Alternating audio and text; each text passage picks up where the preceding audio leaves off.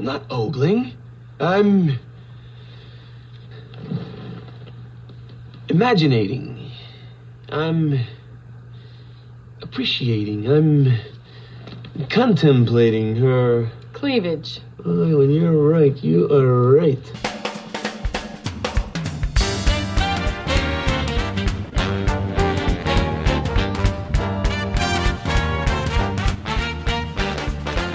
Welcome to the show, Moonlighting fans. Whether you're a moonlighting fan from way back when, or whether you are new to moonlighting and you want to know what all the hype is about, you have come to the right place. Hi, I'm Grace. And I'm Shawna. And we're your hosts for the podcast that is all about moonlighting. When we talk about moonlighting, we're talking about the Emmy Award winning 80s TV series starring Bruce Willis and Cybill Shepherd. So if you're a fan of theirs, you're going to want to stay tuned as we review all 66 episodes. We hope you enjoy this journey with us because we are going to be watching the series episodes one by one and discussing them every week.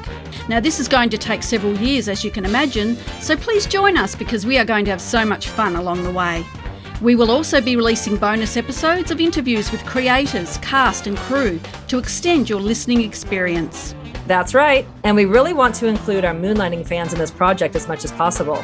So write to us and let us know what your thoughts are, and even if you have some trivia to disclose. Our email address is fans at moonlightingthepodcast.com, and we will include you in our future episodes. So stay with us. Shawna and I are beyond excited to finally bring moonlighting into the 21st century for some serious discussions. You up for it, Shawna? I sure am. Well, let's get started. Here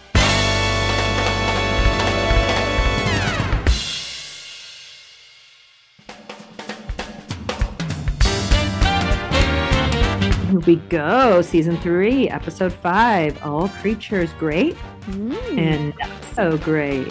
Wow. We're already to the fifth episode of the third season, Grace. I know. It's just, I can't believe how time has gone so fast. And even with us having a break, and we're already up to this episode. But I'm glad we're up to this episode because it's another great episode of Moonlighting from season Mhm. three, which produced a lot of great episodes that year. Yes.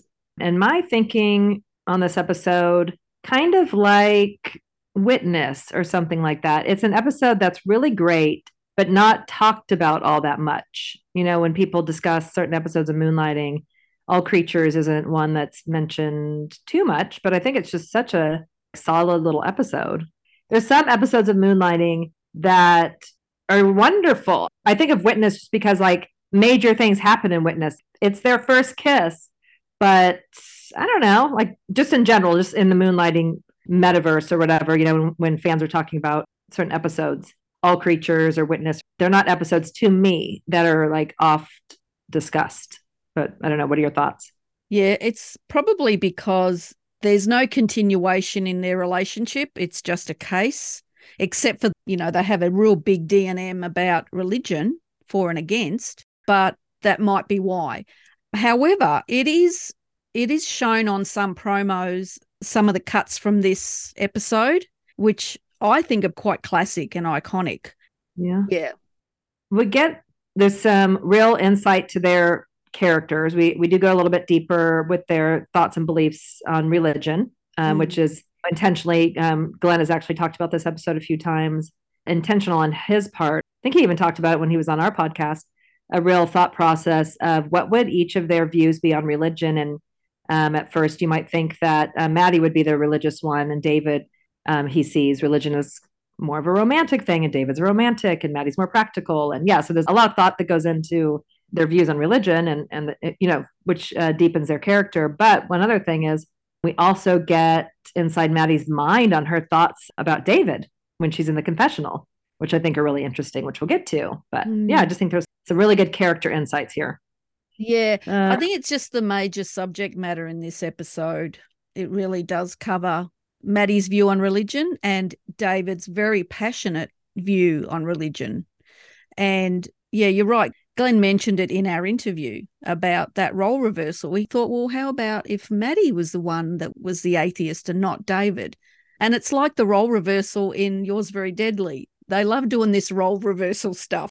I think it's great. But you're right. it goes deep into their their thoughts and feelings and emotions and maddie reveals her feelings in the moment to the priest even though unfortunately he's not listening but um so it's quite a revealing episode you know we do have to mention grace that this is actually a continuation of a subject matter that started in in god we strongly suspect yeah that's right Yeah. when he found out that she didn't believe in the man above yeah and he So- said shush he Right. might hear you Uh-huh. Right. Yeah. Even if you think it, don't say it, you know, out loud. And it's kind of um, fun to revisit the subject matter and, and hear their deeper thoughts on that. Yeah. Yeah. No, it's maybe a little thought provoking. Mm-hmm. While you're watching this episode, you'll probably think about your own life. I mean, I really like this episode because I was brought up in a very religious Catholic family, church every Sunday. So I appreciate the episode. But even if you're not Catholic, you could be a different type of religion. You can appreciate it because you have a belief in something. Doesn't matter whether you're Catholic you know, whatever you might be, The um, belief is, yeah. the belief is there. And that's what he's trying to say. There's a belief in the higher power, but he's saying he's talking about the confessional, and she's like, Well, that seems a bit easy. Oh, yeah, you're just forgiven just like that. You know, it's thought provoking. It's definitely a conversation starter. In real life, if you're talking about politics or or religion, it's a little dangerous Mhm. because we have opposite views and all that sort of thing. But it was well done in the episode anyway. I thought it was great. So anyway, we're getting ahead of ourselves. But yeah, it does represent two thoughts. Same like you. I went, I grew up Catholic and went to church every Sunday and all that stuff. So can, you know, see the David side, but there are people in my own family who feel like Maddie. So it represents that side, you know, that this is it. There's nothing after this. When it's over, the lights go out and that's it. You know what I mean? Mm. We've all had these conversations with our friends or family and stuff like that. Yeah, of course, politics and religion, sometimes hot topics, but uh, you know, I mean, it also kind of shows because they are hot topics, the depth of Maddie and David's relationship where they can discuss these things. Yeah, Yeah, and so- I was thinking about that last night actually because you know she's saying how crazy he is and rebel without a clue and all this sort of thing and using all these adjectives to describe him. Yet they have a lot of DNMs. They talk a lot about stuff. What are these So- DNMs? Sorry. I said, what, what are DNMs? I don't know what that means. Oh, DNM is a deep and meaningful. Oh, okay. Oh, I've never heard that before. Oh, DNM. yeah, we call them oh. Yeah. DNMs when you have a deep and meaningful conversation. We just go, oh, it's a DNM. Okay. And they have a lot of those. So they know each other really well. So, I know. you know, it's like, what is your problem? Well, she kind of touches on that in the confessional. Yeah. Okay. We are getting ahead of ourselves. So Yep. Shall we begin now that we've got on our 10 minute diatribe? okay, Listen, the end. You know. say, Greg? The listeners, the listeners are probably thinking, what are you guys doing? What's going on? Anyway, yeah, that shows how much there is to discuss in this episode. So let's get to it, Grace. Okay. All Creatures Great and Not So Great. It first aired on November 11, 1986. It was directed by Christian I. Nyby II, and this is the second last episode that he will ever do for Moonlighting. He does one more, which is Big Man on Mulberry Street. Now, you know how I was talking about the credits in Yours Very Deadly a couple of weeks ago? Yeah. Um, how they all of a sudden they stopped short on the credits. Well, Shawna, Hmm. they went all out on this one. Credits for days. Oh my God. There's credits upon credits. Everybody's in there. It's amazing that hairstylist isn't included. Um, right. Okay. We have Teleplay by Charles Eglee. The story was by Eric Blakeney, Gene Miller, and Charles Eglee. And of course, it was directed by Christian. So it was a whole big epic credit thing happening here. Yeah. I just thought that was funny. I thought that was hilarious. I uh. thought, what? What? What is names come up on the screen? I know. Now they've got everyone in there. Maybe they realized, oops. So during the credits, we've got supervising producers, we've got producers, we've got teleplay, and we've got story by. Well, I know. Why did they start doing that? It was like written by, and then would say like Roger Director or Glenn Gordon Caron. And then suddenly it was like a, maybe it became more of a group effort at some point, Yeah. writer's room kind of thing. I don't know. Glenn Production might have have changed a little bit. I don't know. But yeah, I just thought Yeah. I was just laughing when I was watching it because it took up the whole screen. Oh, I know. Yeah. And guess who else was credited? Here it is. Finally saw his name up there That was lovely. As Bert Viola, not Herbert. Yes. Now I was going to ask you that. They put him there as Bert Viola, which Yeah. I don't know why they wouldn't use his full name. Okay, we have a special guest star in Richard Beymer who plays Ray Adamson, and people would probably know him as Tony in West Side Story. Brad Dourif as Father McDonovan, Jessica Harper as Janine Dalton, Curtis, of course, as Herbert Quentin Viola, Stan Ross as the homeless man, Santos Morales as Father Estevez, and John Gallegly as the second priest. Okay. A little bit about the episode. A Catholic priest becomes infatuated with a woman who comes to confession on a regular basis. In her last confession, she informs the priest that she thinks she wants to die. She leaves the confessional and he is unable to catch up with her, only seeing the taxicab drive away. He decides to hire Blue Moon to find this woman, even though he doesn't know her name or what she even looks like. During their investigation, Maddie and David find the woman, but are surprised to find that on the surface she seems to be happily married, which totally contradicts what the priest said. They are now in a dilemma on whether to tell the priest that she is married. When the woman apparently commits suicide, Maddie solves the crime when she realizes that the woman couldn't have killed herself due to the length of the gun. So, as always, Maddie and David are on the case to find the killer. Ooh, another husband and wife, another spouse, another louse. We've had quite a few of those recently. I know. Like we said last week, a lot of spouses die on moonlighting at the hands of their spouses. If you watch Dateline NBC, you see how true that is. It's always the boyfriend, it's always the husband, it's always the, the wife. Mm. It happens. So Glenn was onto something here. The episode begins with the camera panning down a building which says Our Lady of Sorrows Rescue Mission. And do you call them a soup kitchen like we do? We call them a soup kitchen. Yes. Okay, so there's lots of people in line for food. And the other thing I noticed, it said Jesus saves on the wall again, like it did in Next Stop Murder on the tunnel. Remember that? Yes.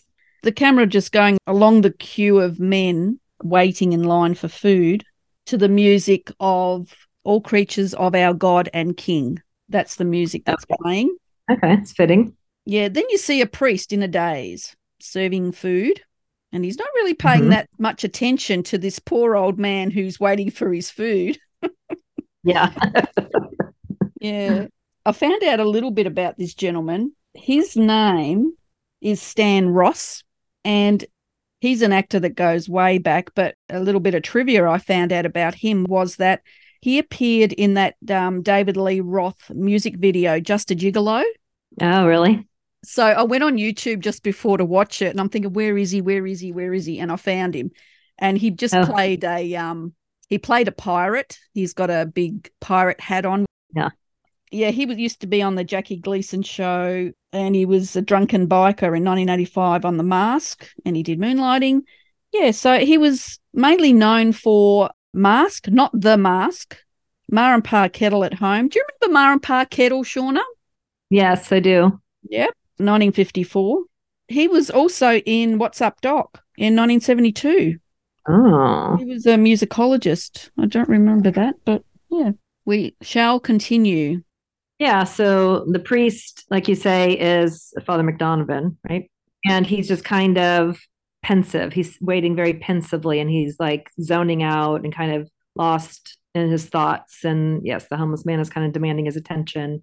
We kind of find out that he is waiting for um, another priest to come and replace him so he can get out of there and get over to the church to hear confession. And he's really not having it when that the priest who's late comes in and tries to apologize. He just really gives him like the stink eye, you know, looking at his watch and like, mm-mm-mm. Throws the apron at him. yeah, no, he's just not even happy. He's just really gives him like the worst look ever, you know. Um, and then he's just very focused, laser focused on getting to that church. Yeah, and what I thought about this scene was the camera is following him down the street, but I just felt it went a bit long.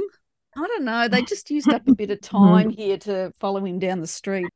I know they're trying to give the impression that he's on a mission, so to speak, pardon the pun, to get where he wants to be. We don't know why yet. Well, I mean, seven minute opening grace. They were really filling some time here. So, yeah, they definitely drew out this opening scene just in general, you know. And to make up for it, we do get about seven minutes of Maddie and David right after this. But um, yeah, a long opening here, a long setup. I don't mind it. It just, it is a bit long though. If I'm watching it for the fifth or sixth time, I don't know if I'm going to watch that whole opening again. You know, The opening goes for seven minutes and 30 seconds. it's really long. I mean, we could have just come in with the heels coming down and her coming into the confessional. You know what I mean? Like, did we need this whole setup of him at the soup kitchen, him walking down the street, him mad at the priest, him, you know, begging the priest to let him listen to confession? And I think they were just uh, stretching some time here. Yeah, I agree. Let me tell you about this church, Grace. Mm, I was waiting. All I'm going to say is, is that beautiful wide shot from the front. The camera's at the front Mm. of the church, looking towards the back, and it's just absolutely beautiful. But please explain. Go ahead.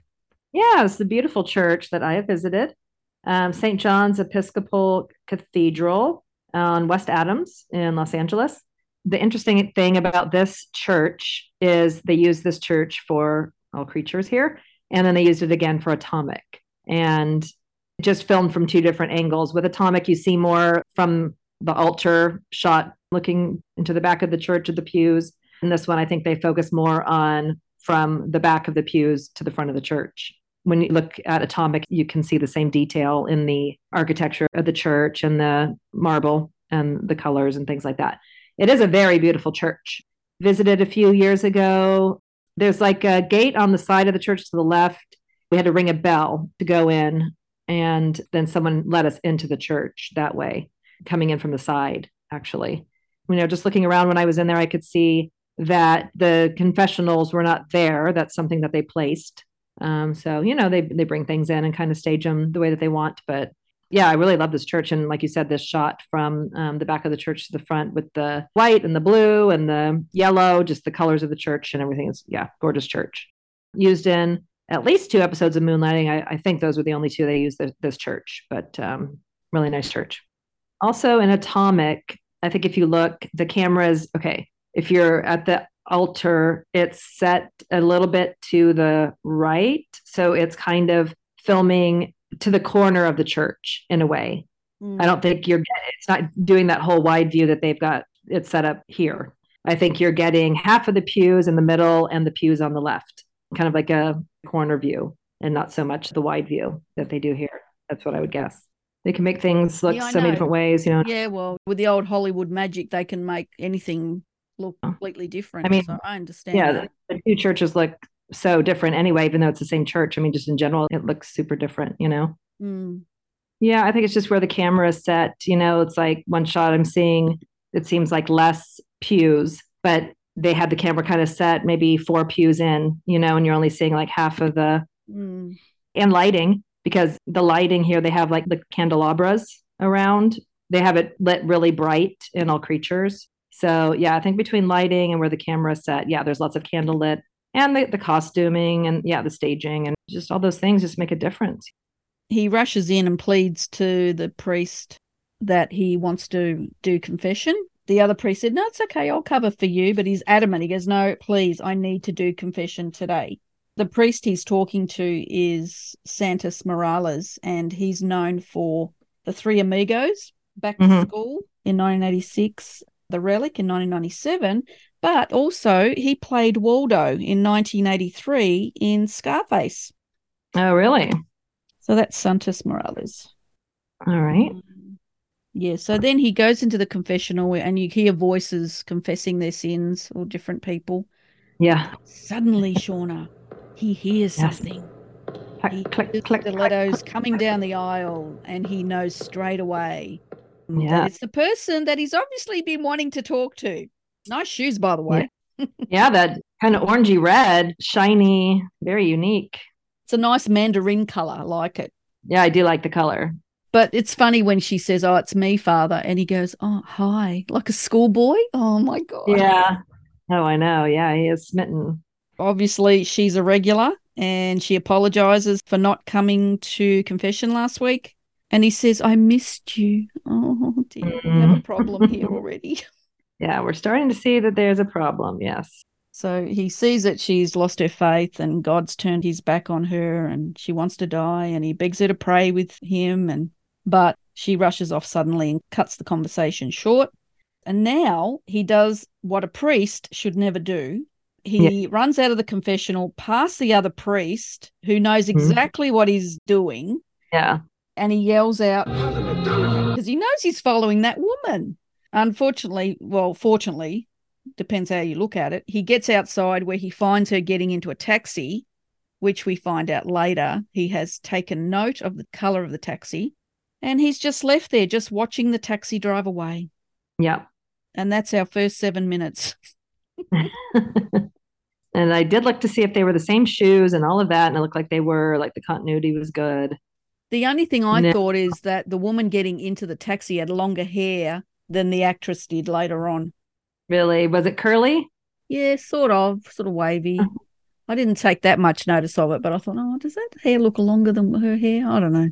Anyway, First seven minutes. So the whole setup is, yeah, he's a priest, and we all know, you know, the boundaries of priests, and she's a regular of his. He's obviously like rushed there specifically to talk to her. She wants to die. She wants to commit suicide. He's trying to stop her from thinking that way and all of that. Father McDonovan is Brad Dourif. And if you are a fan of horror movies, you may know that he is the voice of Chucky. Oh, really? I didn't know Mhm. that. He did every single Chucky movie. He is the voice of Chucky. Wow. Get out of town. We're very rich from that. Yep. He is yet another actor in Moonlighting that also was in One Flew Over the Cuckoo's Nest. Oh, He's the third actor that's been in that movie.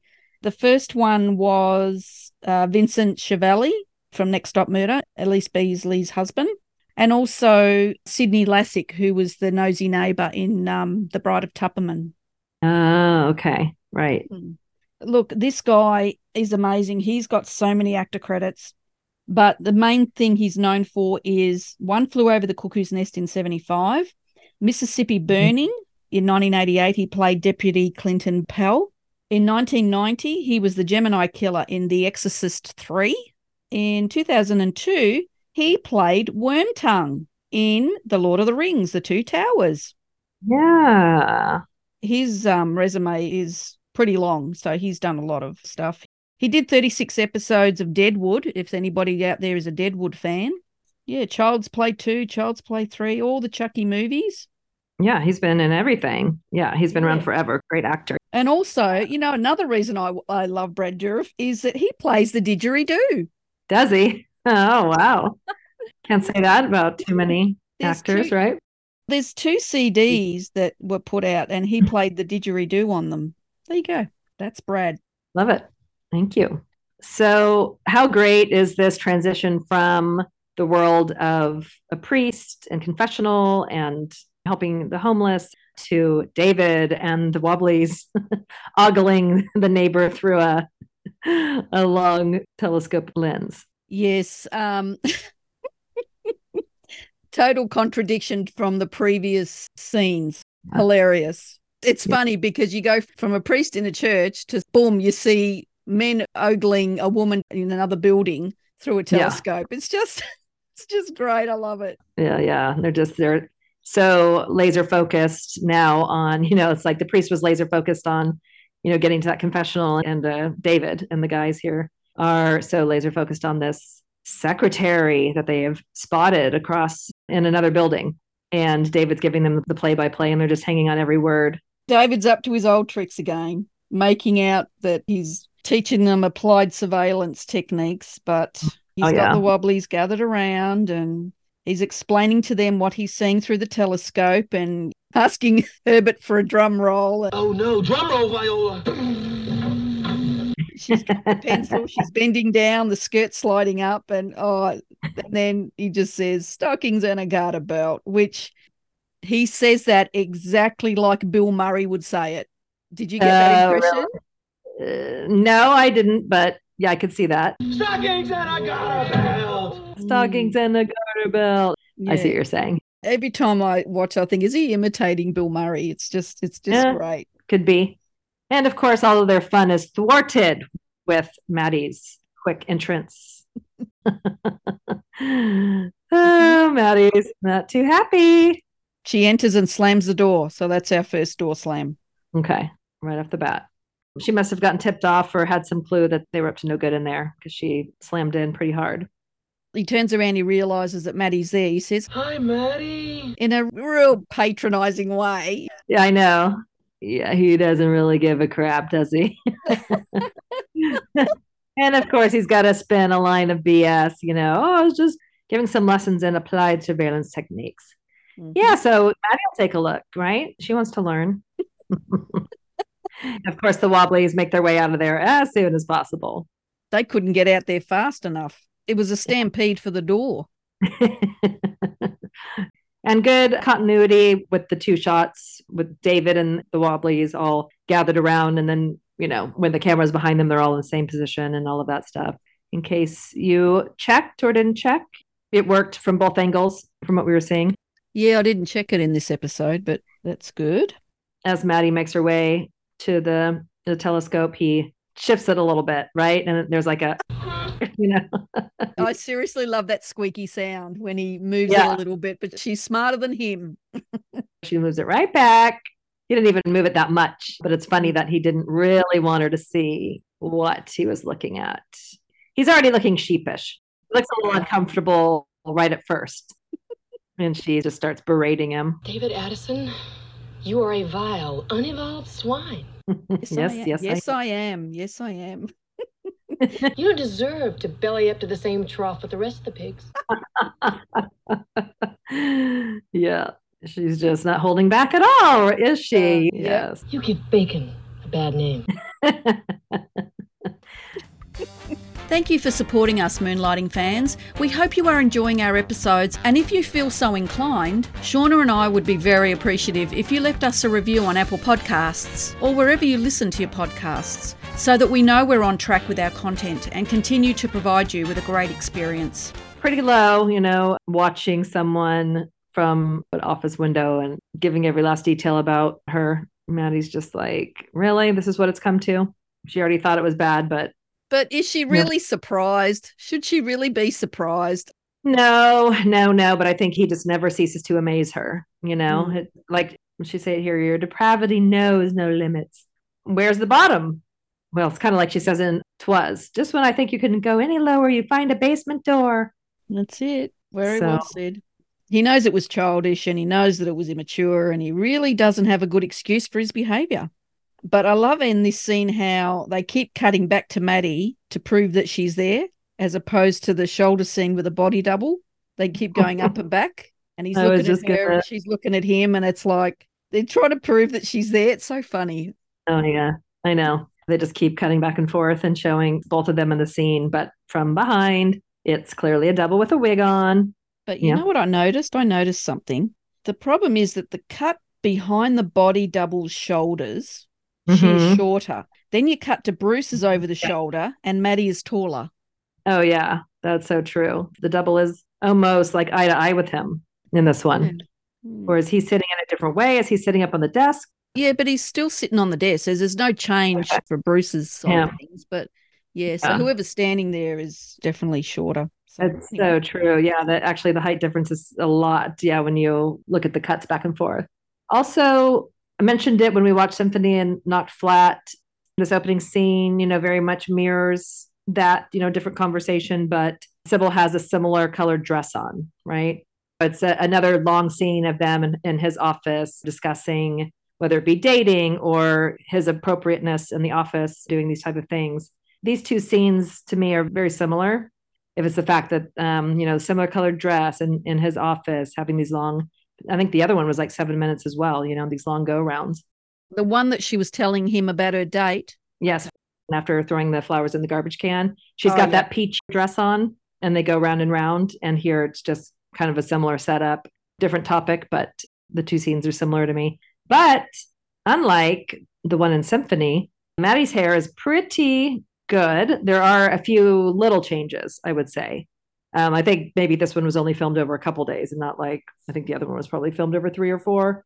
I don't know. Just Cybill's hair sometimes looks like freshly brushed, and then sometimes it looks a little bit more relaxed. I don't know. And that necklace that she's wearing sometimes can be a continuity issue as well. She was wearing one similar to that in My Fair David, where it kept twisting a different way. I think here, all the continuity is pretty good, actually, with between her hair and her necklace and all of that. Well, speaking of her hair, one thing I Mhm. just wanted to mention about her hair in this episode is that it's much flatter than it normally is. Would you agree with that? Yeah, they have not done the big curly helmet hair in this one. Yes, I will um, comment more on that later. Okay.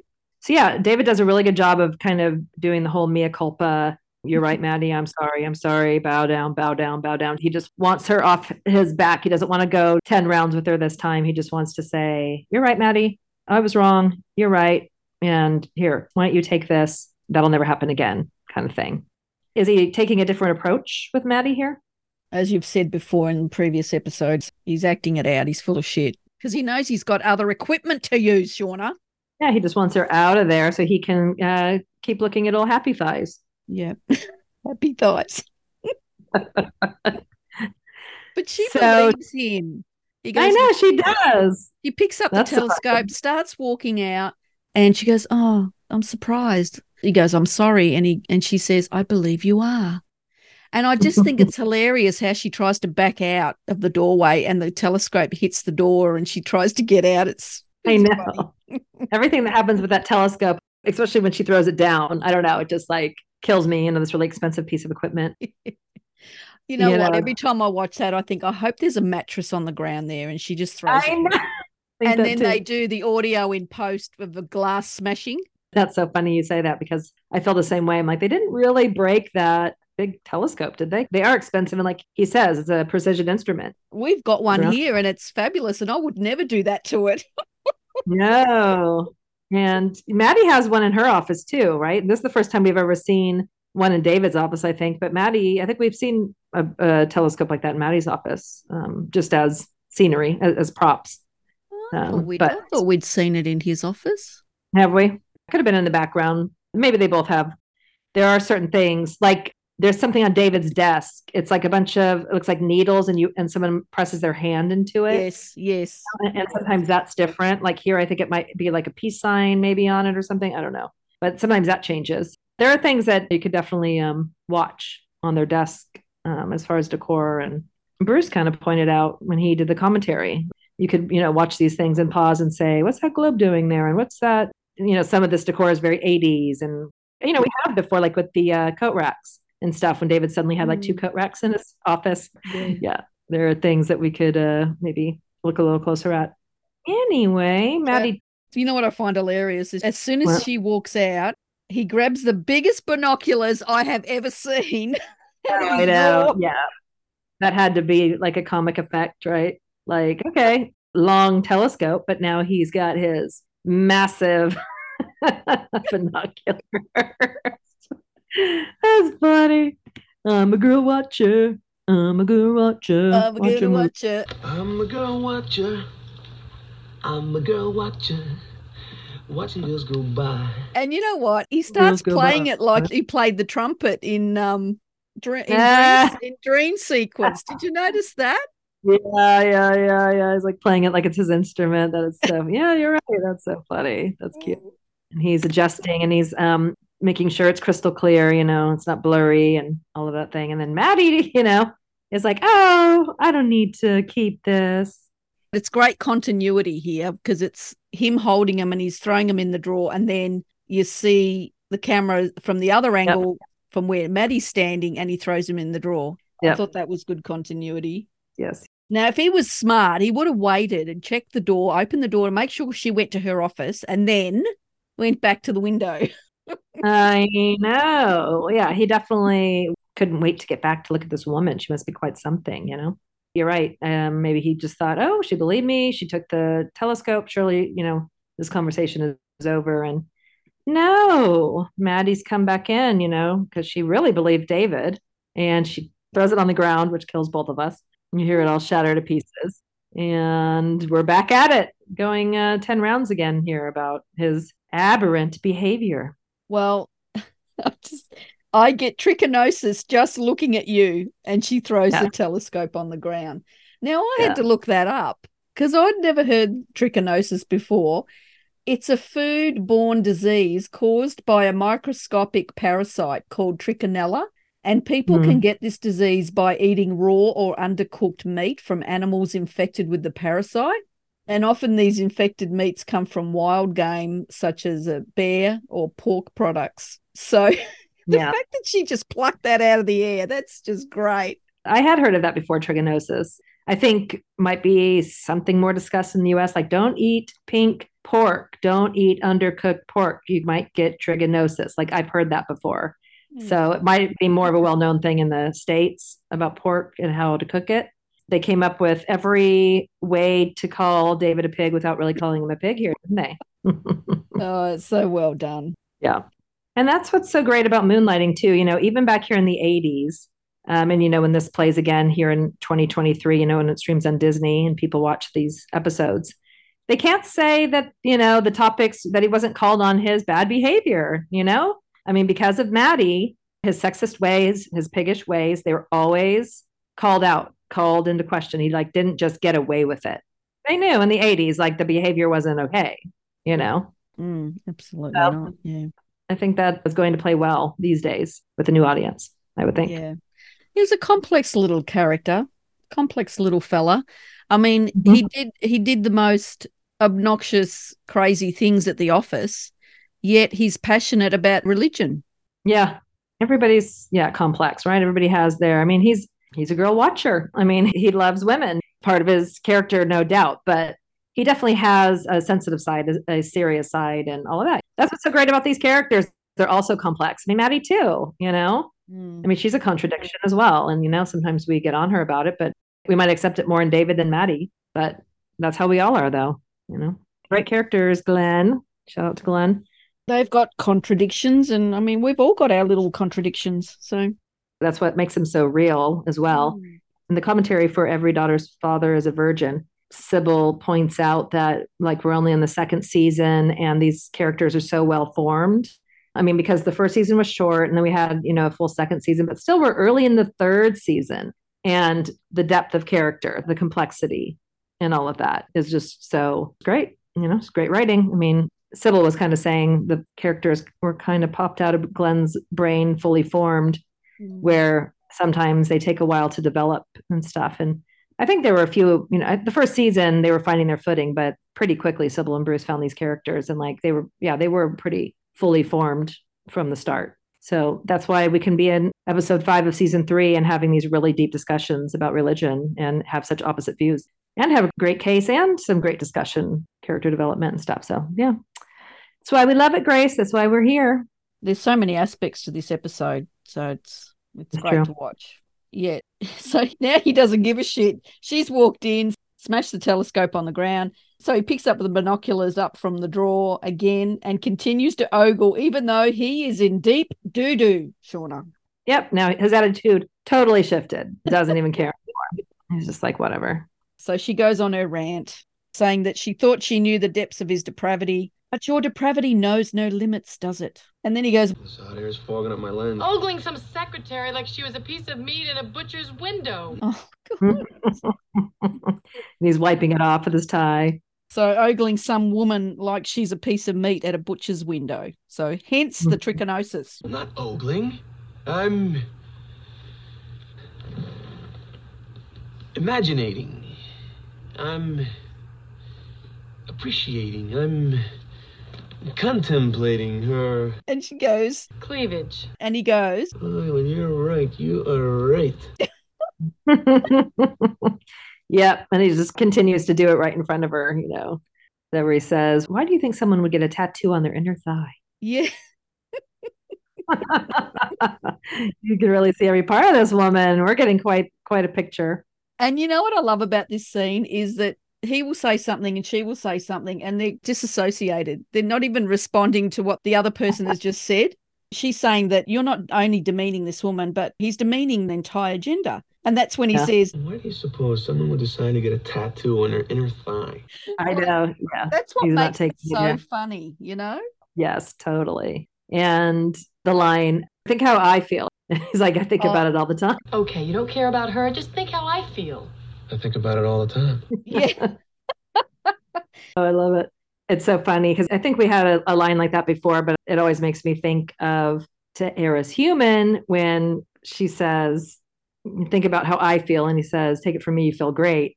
Because Or also, in knowing her when they're in the hearse, she Oh, said if she was in one of these, she thought she'd be on her back. And he said, Don't tempt me. Don't tempt me. Yeah, I know exactly. But these lines, you know, she doesn't really react to him saying it here. And it's stuff that he would say all the time. But of Mm. course, in To Heir Is Human, they've slept together. So it's like now everything is too real. Those comments don't really like fly with her anymore because she's just like, don't, don't talk like that. Don't say that in the office. I always say things like that in the office. This is just case in point. He did. Mm. He said exactly those things before. So that's what it just makes me think of. Yeah, that's David. Hiring for your small business? If you're not looking for professionals on LinkedIn, you're looking in the wrong place. That's like looking for your car keys in a fish tank. LinkedIn helps you hire professionals you can't find anywhere else, even those who aren't actively searching for a new job but might be open to the perfect role. In a given month, over 70% of LinkedIn users don't even visit other leading job sites. So start looking in the right place. With LinkedIn, you can hire professionals like a professional. Post your free job on linkedin.com/people slash people today. Hey Dave, Yeah, Randy. since we founded Bombas, we've always said our socks, underwear, and t shirts are super soft. Any new ideas? Maybe sublimely soft. Or disgustingly cozy? Wait, what? I got it. Bombas. Absurdly comfortable essentials for yourself And for those facing homelessness. because one purchased equals one donated. Wow, did we just write an ad? Yes. Bombas. Big comfort for everyone. Go to bombas.com slash ACAST and use code ACAST for 20% off your first purchase. One thing, not a goof, I found something a bit strange in this scene when Maddie says, If you can visually assault her, what's to stop you from leering at me? He turns to her with the binoculars, and you can only see his chin move, right? Because you can't see his face. And when he says, Well, for one thing, you don't wear flimsy halter tops and turn the air conditioner way up. now when Yeah. he says this, the audio doesn't match his mouth movement. Yeah, totally. I've noticed that. I was going to point it out. And the overdub, the sound level is different. You know, Yes. like we've seen kind of like in Symphony when she turns around and says, Don't spend the evening with Sitting Bull. It's an overdub. They've changed the lyrics. Yeah, they've changed the lyrics. They're singing.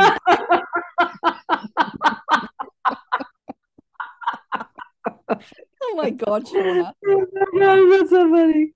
Uh, well, Glenn did say it was musical. Um, Exactly.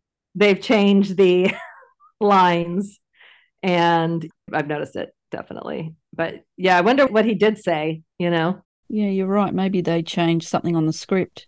So Maddie rips the binoculars from him and says, You are toe jam. You are toe jam. Maddie, she's begging for it. You are navel lint. If she doesn't want to be looked at, she can close the blinds, apparently, he says. You are an animal. Exactly. And she goes, And what does that mean? She says that a lot. Yeah. And what does that mean? What are we Hmm. going to do? But I love what he says here. The male of the species engages in sexual congress no less than 46,503 times from the time he's 13 to the time he runs out of ammo. you can remember all that and you can't remember our zip code. I love that line. That's great. Yeah, but this whole spiel he says now is just so good. In other words, given the so little opportunity for amorous expression, a man is bound to find another outlet. So he feels that it's okay to do what he's doing. I know. Well, that's what the whole argument is about, right? And that's Mm. and like leading up to when the priest comes in. It's like, this is how men are, Maddie. I'm normal. You think I'm abnormal. I'm normal. Let's ask any man. This is how they think. This is what they want to do. You know, this is how they are a little bit naughty, looking at women from afar and all of this stuff, you know? Maddie believes that she is violating that woman's privacy, but he doesn't believe that is the case because she doesn't even know that he is watching. You think this is amusing, don't you? Well, it ain't Betty Boop, but it beats opening the mail. And who's Betty Boop? Oh, I didn't um go into that. Oh, I I, know she's a little beautiful character. She's cute, little Betty Boop, Mhm. but I don't know the history of it. Just um, a cartoon character, a symbol of the Depression era, and a reminder of the more carefree days of the jazz age flappers. Oh, there Okay. you go. There you go. And she's And still like that. around. Yeah, you still see that image, definitely. And by the way, Grace, I mentioned that thing on David's desk that is like full of needles and you stick your hand in it. So earlier when Maddie was taking out the telescope, the hand was like a peace sign. And then now on the desk next to where Maddie picks up the phone, that's changed. The continuity is off a little bit on that thing sitting on David's desk. It's just totally pressed in with no piece impression or anything like that. Just a small observation, but I thought I'd mention it.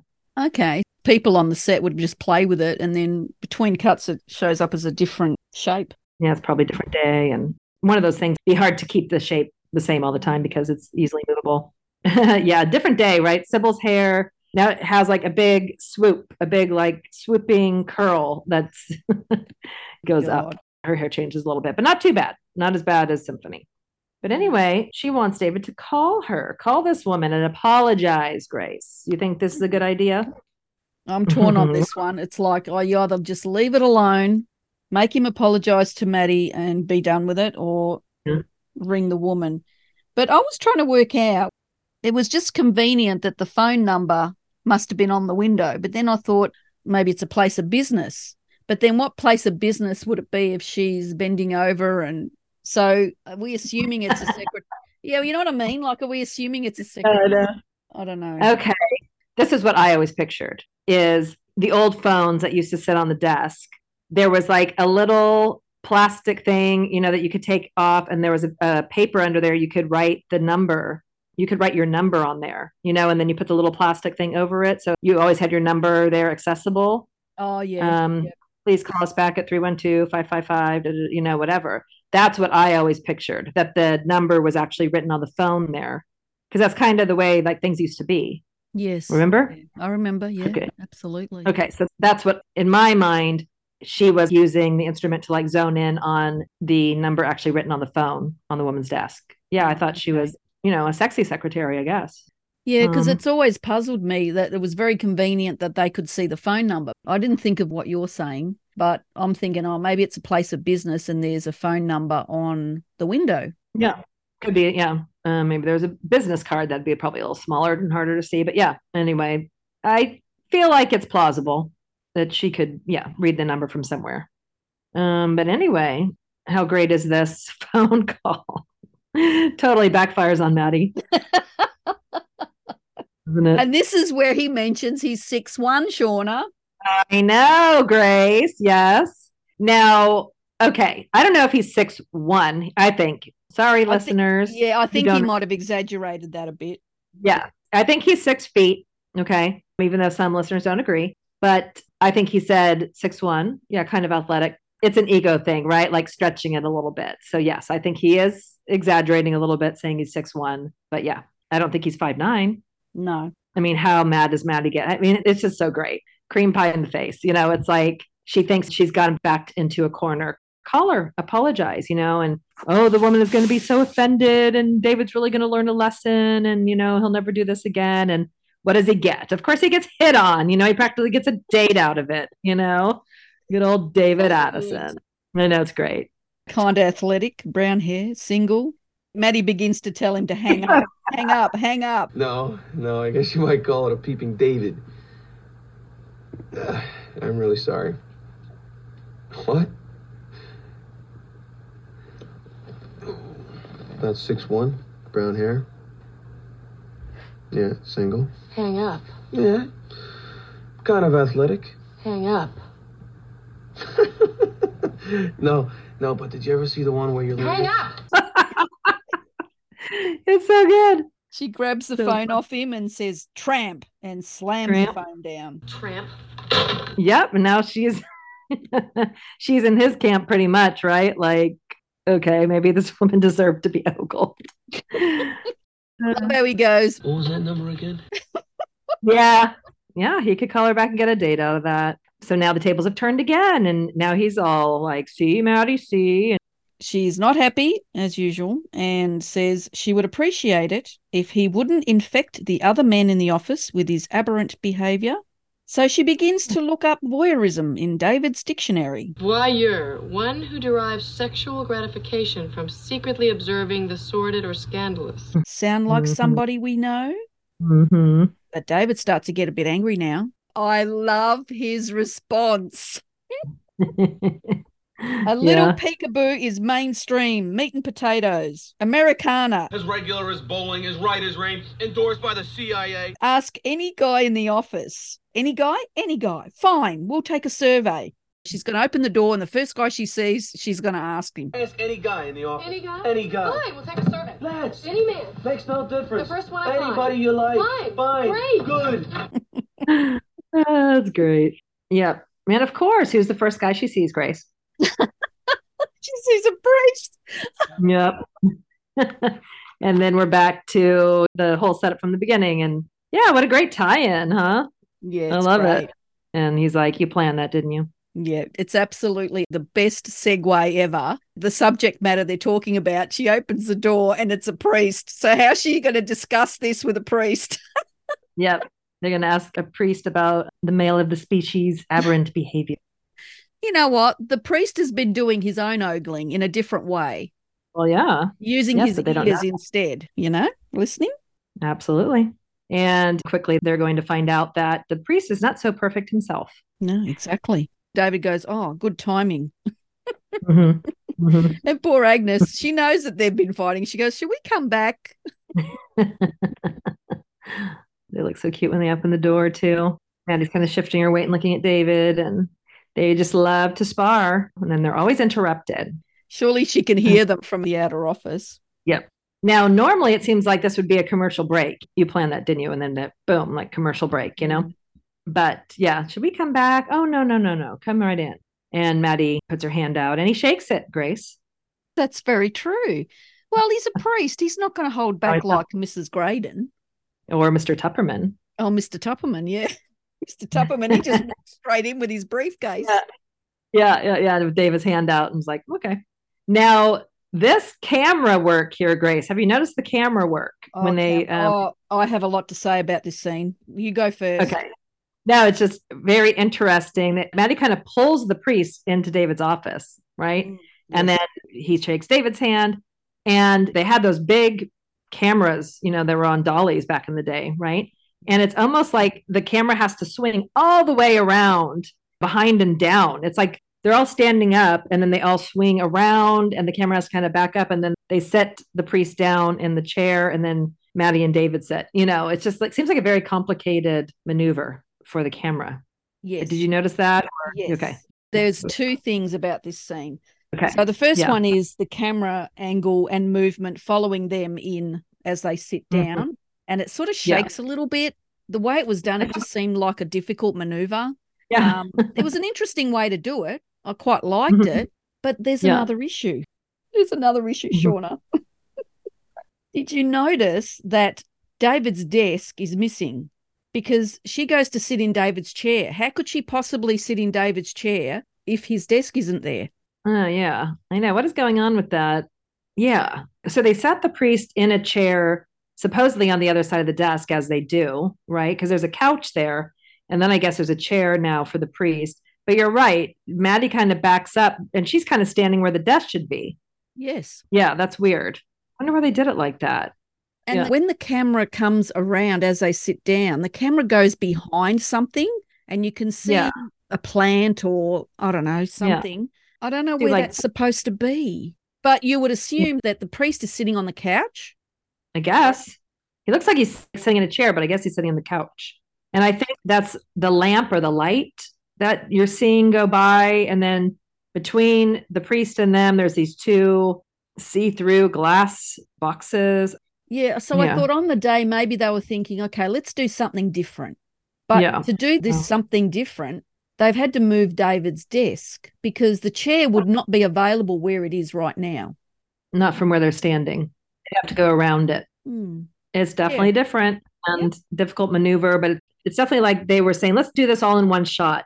Bring him in through the office door, we'll swing around, you sit him down, and then you guys sit. You know, yeah, this, it's like they're trying to kind of do something different, but the way the office is set up just wouldn't work if his desk was there. So that had to be missing. And suppose they just wanted a quick, cozy, close up type thing.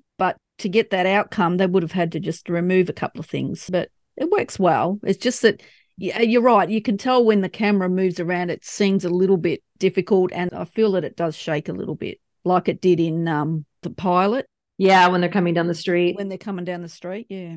And there was a, I think, a track shot down the hallway at some point where it's like it kind of shook and rumbled. I mean, these were big machines back in the day. I don't know how they did it on those dollies and everything. So, Shawna and I would love you to come and join our moonlighting community. You can follow our Moonlighting the Podcast Facebook page. You can also follow us on Twitter at moon underscore podcast 85, as well as our YouTube channel. You can also join our Moonlighting the Podcast Facebook group where we talk about everything moonlighting. What could be better than that? but anyway, the first thing the priest says is, I'm looking for a woman. and Maddie and David do that side eye thing. I love that. They do that little look to each other. and Maddie looks towards David and David looks towards Maddie. It's- yeah, it's really funny. But throughout this episode, I noticed that Maddie is very happy when she's talking to the priest. She's always seems to be in a good mood and she's smiling. I know, She's yeah. Yeah. contradictory to her religious beliefs.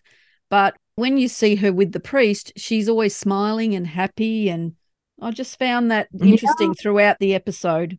Maybe just because that's her client. It's less about his title and David's the one that's taking it more personally because of the religion. Maddie doesn't seem to mm. be, you know, taking that into account at all. It's just like he's our client. David's the one that's making it personal with the re- whole religious thing and being very judgmental. Yeah. See, this is where you get the contradiction because David, the guy who's ogling the woman across the way and looking at a tattoo on her inner thigh and being very judgmental about a priest. You can tell by the expression on his face when he first comes in. He's looking at him very sort of not judgmentally, but he's wondering what the heck. I won't say Right. hell. Yeah. um, what the heck is this guy? Why is this priest here? And he's sort of giving him some Yeah. nasty looks before he even starts Like- talking. Yeah, he looks pretty skeptical. He looks very skeptical because David gets mad in this episode a little bit later on. So David's taking it very personally. Maddie's looking at it like a case, and she says that a few times, like it's a, it's Mm. our case. He's our client, David. They're both looking at it from two different angles, definitely. But Maddie's not taking it as personally with the whole religious thing because she's not religious, so she's not mixing the two. She's looking at it from an employer's point of view. And just how can we help him solve this or whatever it is you know but david's like this is not right this priest should not be going after this woman and and i don't want to help him do it that's david's stance So the priest introduces himself as Father McDonovan from Our Lady of Sorrow. He says Our Lady of Sorrow, not sorrows. I just all right noticed i mentioned that because um, on the facade of the building it said Our Lady of Sorrows. good i like it He can't tell them much about her. He doesn't know her name, doesn't know what she looks like. I've only spoken to her during confession, so he's bound by Holy Sacrament not to reveal anything that she said. But he can tell them one thing he loves her. And Maddie says, Good heavens. that's a good response good heavens and he wants to marry her. wow And in true Wow. David fashion, far be it from me to tell anyone how to live their life, Father, but don't you think you ought to try living together first? if Maddie's face says it all, she's like, oh, God, David, really? Put a zip on it, will you? Priest, he doesn't know what to say. He just sort of looks. David goes, well, it's just a thought. just a quick thing about what david says don't you think you ought to try living together first that's also frowned upon you know within the catholic religion like you wouldn't live together before marriage and stuff like that so it's almost like deepening the sin in a way Oh, absolutely. not only Yeah.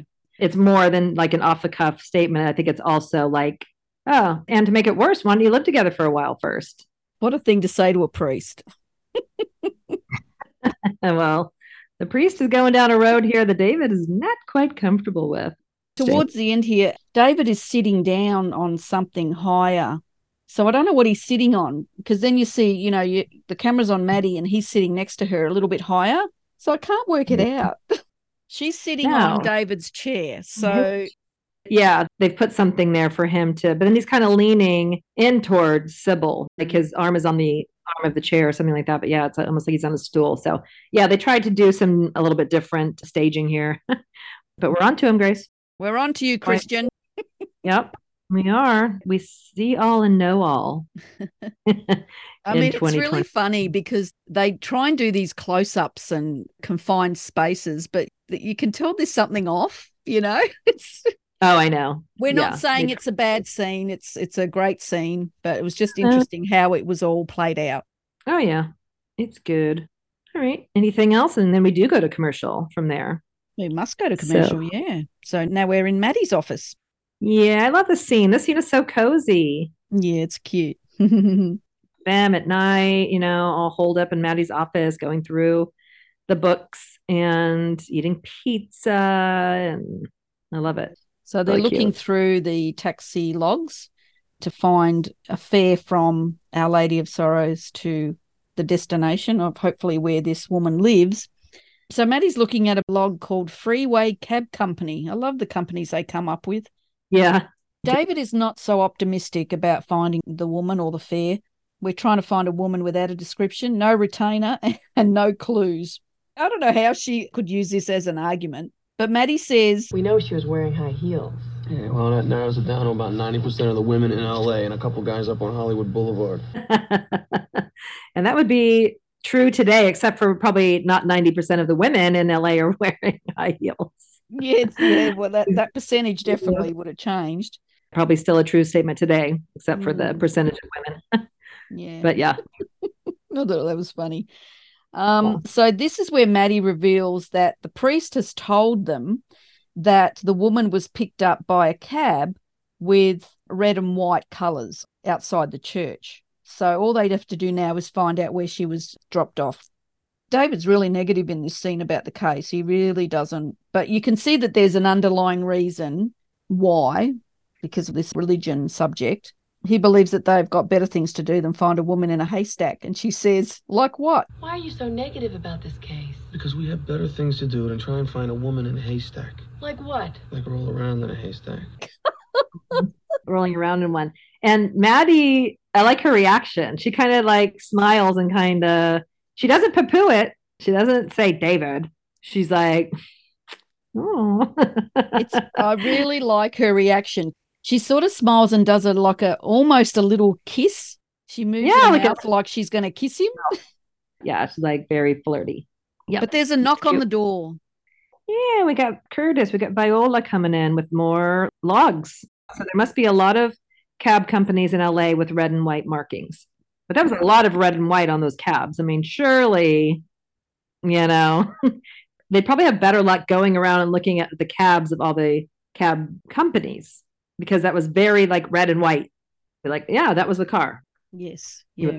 I found it a little bit of a goof because Herbert walks into Maddie's office, but he walks in backwards. So how did he open the door? So if you watch it, you can hear somebody opening the door, but mm-hmm. he's got his hands full and he's walking backwards into the door. it's really interesting. It's um yeah. maybe another door wrangler. Yeah. We have one coming up again soon. And uh, when he sets down the pile, maybe the books are the same. Okay, Viola sets down the pile of books. Maddie pulls a red one off the top. They all look pretty thin, but they cut away to David, cut back, and then there's like a thick binder on top. I'm not sure.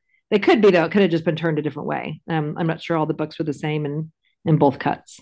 Oh, okay. Yep. Yeah, I didn't. Um, I didn't check that. Very good. Could be it was just turned a different way anyway, Viola's helping with the case. I like that, you know, and and mm-hmm. Maddie gives him a very nice compliment. Oh, and he's so flattered when she says that. He has a cute little smile.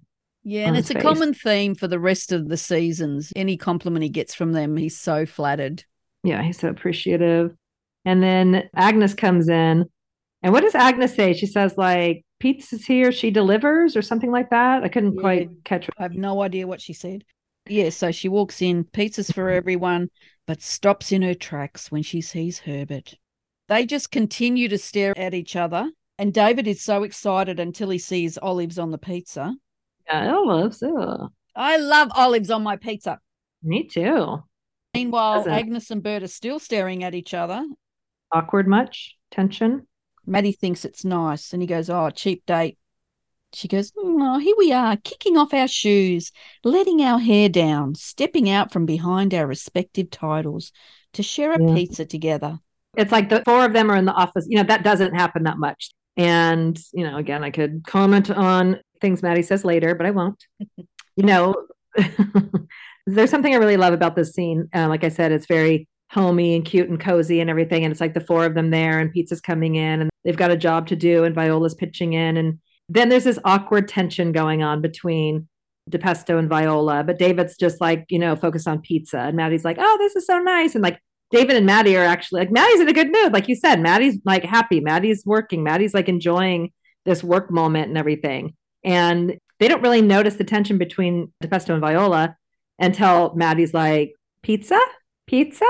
And, you know, like they have a chance to sit down with the bosses, right? And like share pizza and just kind of be involved in what they're doing. But because of their tension, they just want to get out of there. So there's a lot going on, you know? David's kind of oblivious. Maddie's, you know, enjoying the moment. There's tension between DiPesto and Viola. Maddie's inviting them to sit down with them.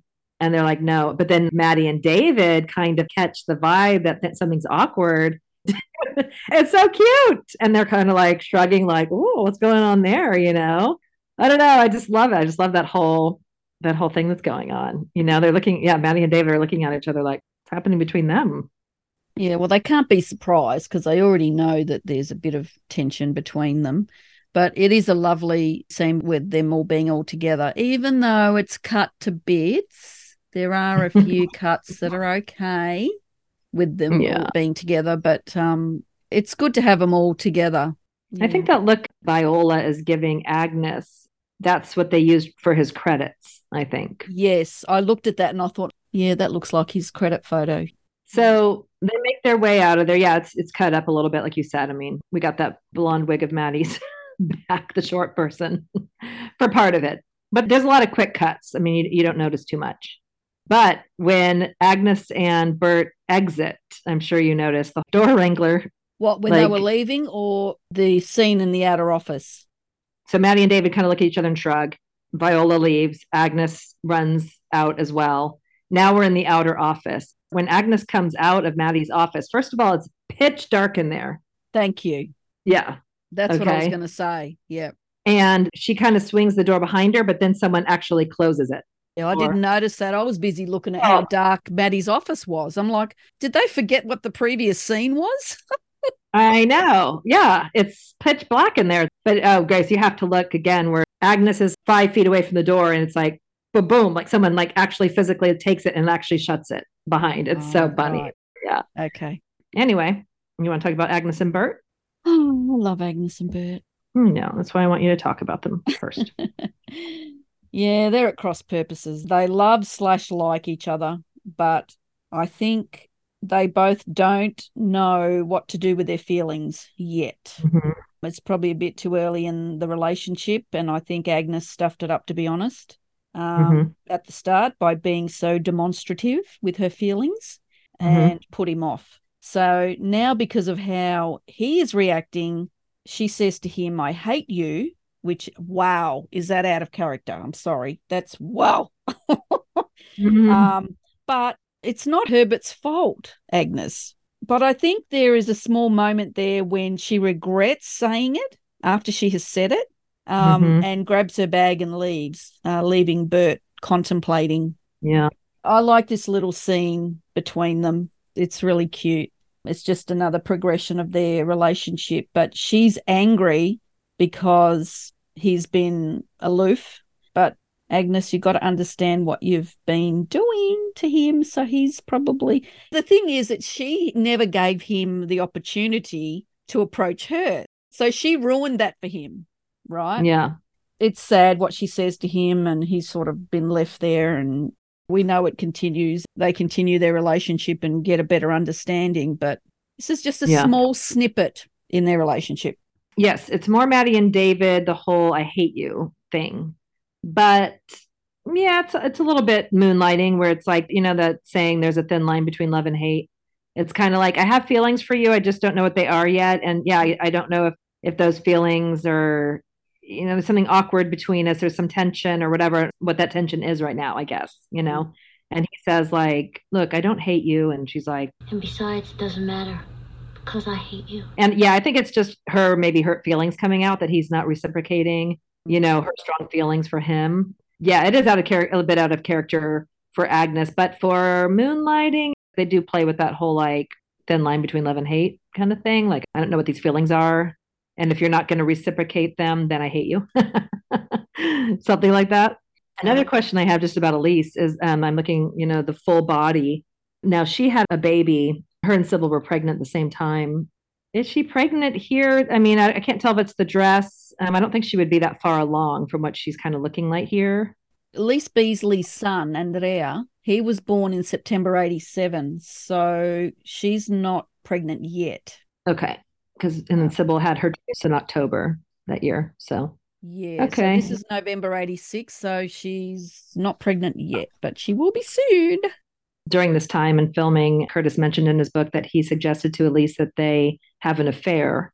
But one of the reasons that um, Allyce declined that offer was because she was pregnant at the time with her then husband's baby, but they were getting divorced. So, yeah, declined having an affair with uh, Curtis, but that would have been interesting. All the leads having these little, you know, affairs and dalliances between them. Yeah. How very Holly. Cheeky, cheeky Curtis. Yeah. That would be so cute if they were actually an actual couple. They're cute together. Maddie and David. Anyway, it's kind of part of their journey right now. Yeah, they're just, like you said, cross purposes. At the moment, we just have to see how it develops. Anyway, we go back into Maddie's office and David's zonked out on the couch, but Maddie perseveres. One little observation, Grace, that I just noticed watching this time, you know, we're always like finding new things. As they pan across Maddie while she's looking at the logs, right behind her, a styrofoam cup appears in the background sitting on a napkin. It has like bright pink lipstick on it. Have you noticed that? No. Yeah, it's just kind of funny because it doesn't really match what Maddie would be wearing and it wouldn't be Agnes's. Yeah, so it's kind of funny. Maddie's not really wearing a lipstick like that. She's wearing a more neutral lipstick in this episode. So, anyway, they kind of, I think, made it look like it was left over from the little pizza party they had. But um, I just thought the color of the lipstick just didn't really match what Maddie had on in this episode. But anyway, just something I noticed. Do you think it's it was supposed to be there or was somebody else's cup or I would think that it is supposed to be there, that it was supposed to be left over from their little pizza party. That's the sense that I get. You know, that they had drinks and snacks in there while they were um, working late. I think it's supposed to be there. I'm not sure, but I would guess it's like placed on a napkin and stuff like that. It just looks like it's been used.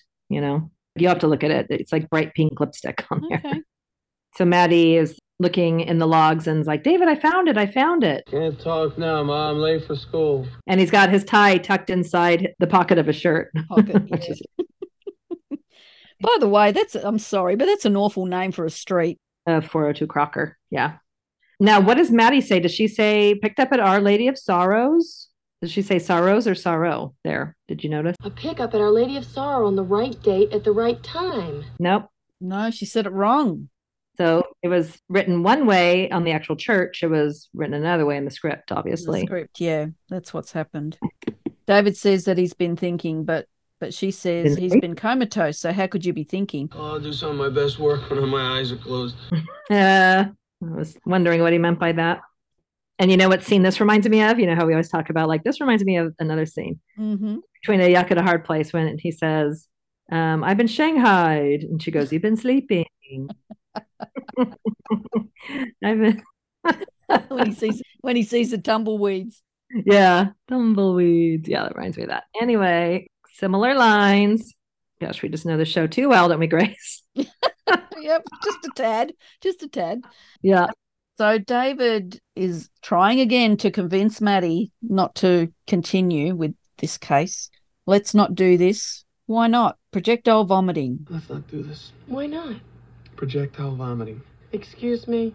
Projectile vomiting. You ever see that Linda Blair movie? Now, is it just they wanted the dialogue to be that way, or are they not allowed to mention the movie title, which is The Exorcist, obviously?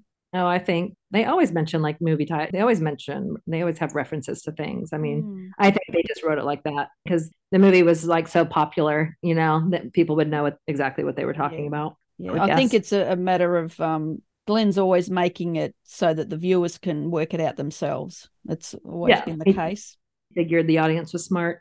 Yeah, Yeah. so he's pretty much saying, look, you know, we're messing with people and things that we shouldn't be messing with. He's a priest, he's lost. We're leading him down the path of temptation. Mm-hmm. So she Yep. said, What are you saying? I'm saying that it wouldn't surprise me a bit if his boss were a tad bit upset with us. So, of course, Maddie thinks that's absurd. But Maddie, don't you see? We're helping one of the big kahuna's foot soldiers go AWOL. yeah, of David's really all twisted up about this. Yeah. Yeah. And Maddie says, Are you suggesting we drop this case because he's a priest? And I love David's Mm-hmm. response. Well, I hate to see this office filled with locusts. yes. Ah. Now, if you don't know, Moses in the Bible, Moses warned the Pharaoh that God will send so many locusts that they will cover each and every tree of the land and eat all that is there to be eaten. And every time the Pharaoh Mhm. refused, a fresh plague was inflicted upon his kingdom. So that's why David's worried about locusts taking over the office, which Yeah. is hilarious. Yes. Actually, it's similar to um, which episode is it? Oh, um, Next Stop Murder, when Agnes gets the letter from JB Harlan and David says, Oh, doesn't he do that burning bush thing? Yeah.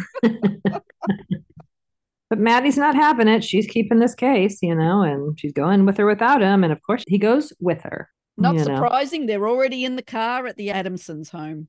Yeah. And I also like this. I also like them. Okay. So when the car is driving up the dark road that's wet, Grace. I was waiting for you to say that, Shawna, because Yeah. Yeah. I'm sure Shawna noticed that the road was wet. Yes.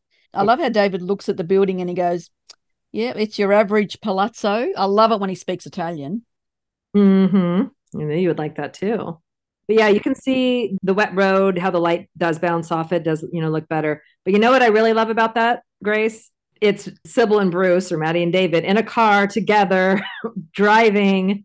It's like they had to be sitting up there somewhere together. I don't know. That's where my mind goes. Up there together, waiting for like the cue to like drive down. Because normally they're like on a tow car. Normally Mm. they're not really driving. And normally there'd be cameras inside the car and stuff like that. But in this case, they're not. It's just them in the car together, right? You think about that? No. That's my answer. Oh my gosh. Yeah, I think like Cybill and Bruce like sitting up there on a dark road somewhere waiting for the director to say, All right, drive down, you know. Um, and you were they're hoping just like that Maddie and. David got up to some shifty business. I think of more like Cybill and Bruce, like them like sitting up there talking about their lives or something. And then I don't know. That's where my mind goes. It's quite possible. And that she's actually driving the car this time. Because I mean, they're not normally really driving. I just kind of like that. I like a lot of things about this episode. Yeah. Um, but yes, like you said, just your average palazzo, and it's this huge mansion. So funny, Nice looking home. beautiful. It looks like it's way out in the middle of nowhere. Like, where is that house? You know, I mean, that's a really dark street. Well, I was going to ask you, where is that house? And I guess Hollywood Hills, one of the canyons. I don't know. I mean, I don't see a lot of lights. That's the thing. You know, you don't see a lot of city lights like off in the distance or anything. It's very Mm. dark. But really, I don't know where that is. I mean, 402 Crocker is not a real address. That's not where they really are. And I can't see an address on the actual home. So I don't know on this one. Wish I did. But now David says something about like a name on a mailbox is not a marriage make, right? that makes sense. Uh, yeah, it kind of does. the reason I'm laughing is I was going to make the comment I hate it when he talks backwards. well, Miss Hayes, I hate it when you talk backwards. Yeah. So they're concerned because they go to the letterbox and it says Adamson, so which means there's more than one. And she says, well, maybe she's married. He's saying, well, okay, the Adamsons like two. Well, a name on a mailbox is not a marriage make, but I was just saying, well, it kind of does because you would only have the same last names unless you were if you were married, right? Mm. But I guess at this point, let's just say in the case, they don't know if she's married or not. So they're just discovering this based on the name. Yeah. I guess what David's saying, like, let's not jump to conclusions or something That's like right. that. Let's not jump the Okay. gun. That's not proof that somebody's married. Yeah. Okay. When the camera is on the letterbox, the over the Yeah. shoulder doesn't match what Maddie's wearing.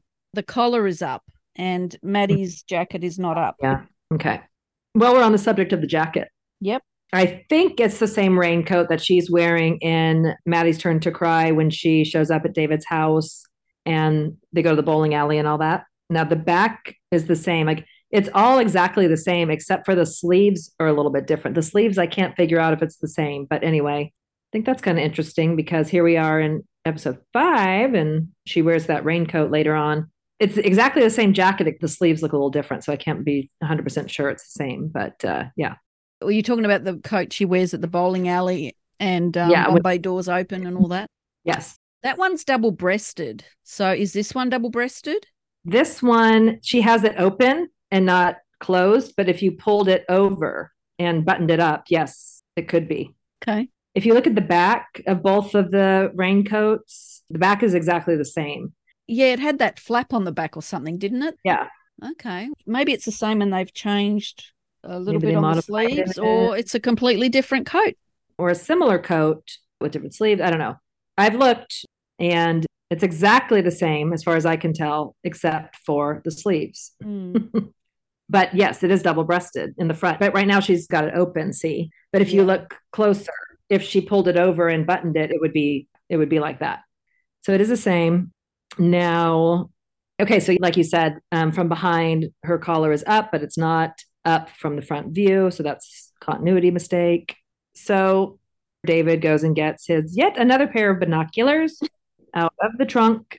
Keep these for you know in the field. Just happen to carry an extra pair of these babies for use in the field. And you Use just the get a big sigh from Maddie. I love that. Yeah, she's kind of um, smiling a little bit. Okay, so here's a question as far as continuity, Grace. hmm When the priest comes into Maddie and David's office, he says that because of the confessional, he can't reveal a lot about what's going on with the client, right? Yep. He didn't tell Maddie and David about like she's suicidal and things like that. Absolutely. But now that they're observing her, they're saying, like, oh, I thought this looks like a woman in love with life. I thought she was suicidal. exactly. That is a big plot problem Yes. because Yeah. he never said a word about what she said. He just needed to help her and he wanted to see her and meet her and marry her. So, anyway, that's a little bit of a problem with the plot, but we move on. Yeah. And yeah, there's some things I love here, like um, when Maddie grabs the binoculars out of David's hands. Well, of course, he gives a shit about it at first, but she just stands there and then like snatches it away, and he just keeps his hand there. It's hilarious. So funny, right? Yeah, it's really good. David sees a couple that are having a very romantic evening up on the balcony, and he says, I Mhm. love this job. Let me see. What? And let you invade that woman's privacy? Maddie, if you could optically assault her, what's to keep you from leering at me? She just rips it, rips it out of his hands. Yeah, he's like turning the tables on her, isn't he? Exactly. Of course, this is for work, David. I love how writers place a seed in Act One and Mhm. then bring it up in Act Three again. It's just, it's great. yes, very good writing. Um, Yeah. So they begin to debate whether they had the right woman Yeah. because what they're viewing, as Maddie says, is a woman in love with life. Yeah. And David says, Well, depression comes in waves. Maybe we're catching it between sets. That's funny. What are they doing now? Scratching where it itches. Boy, if that's depression, I'd love to see this woman elated.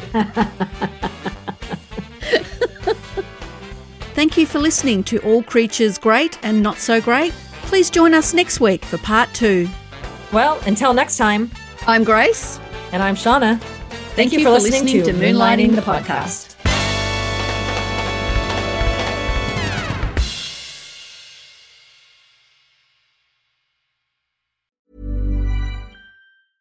Planning for your next trip? Elevate your travel style with Quince. Quince has all the jet setting essentials you'll want for your next getaway, like European linen, premium luggage options, buttery soft Italian leather bags, and so much more. And is all priced at 50 to 80% less than similar brands. Plus, Quince only works with factories that use safe and ethical manufacturing practices. Pack your bags with high-quality essentials you'll be wearing for vacations to come with Quince. Go to quince.com/pack for free shipping and 365-day returns.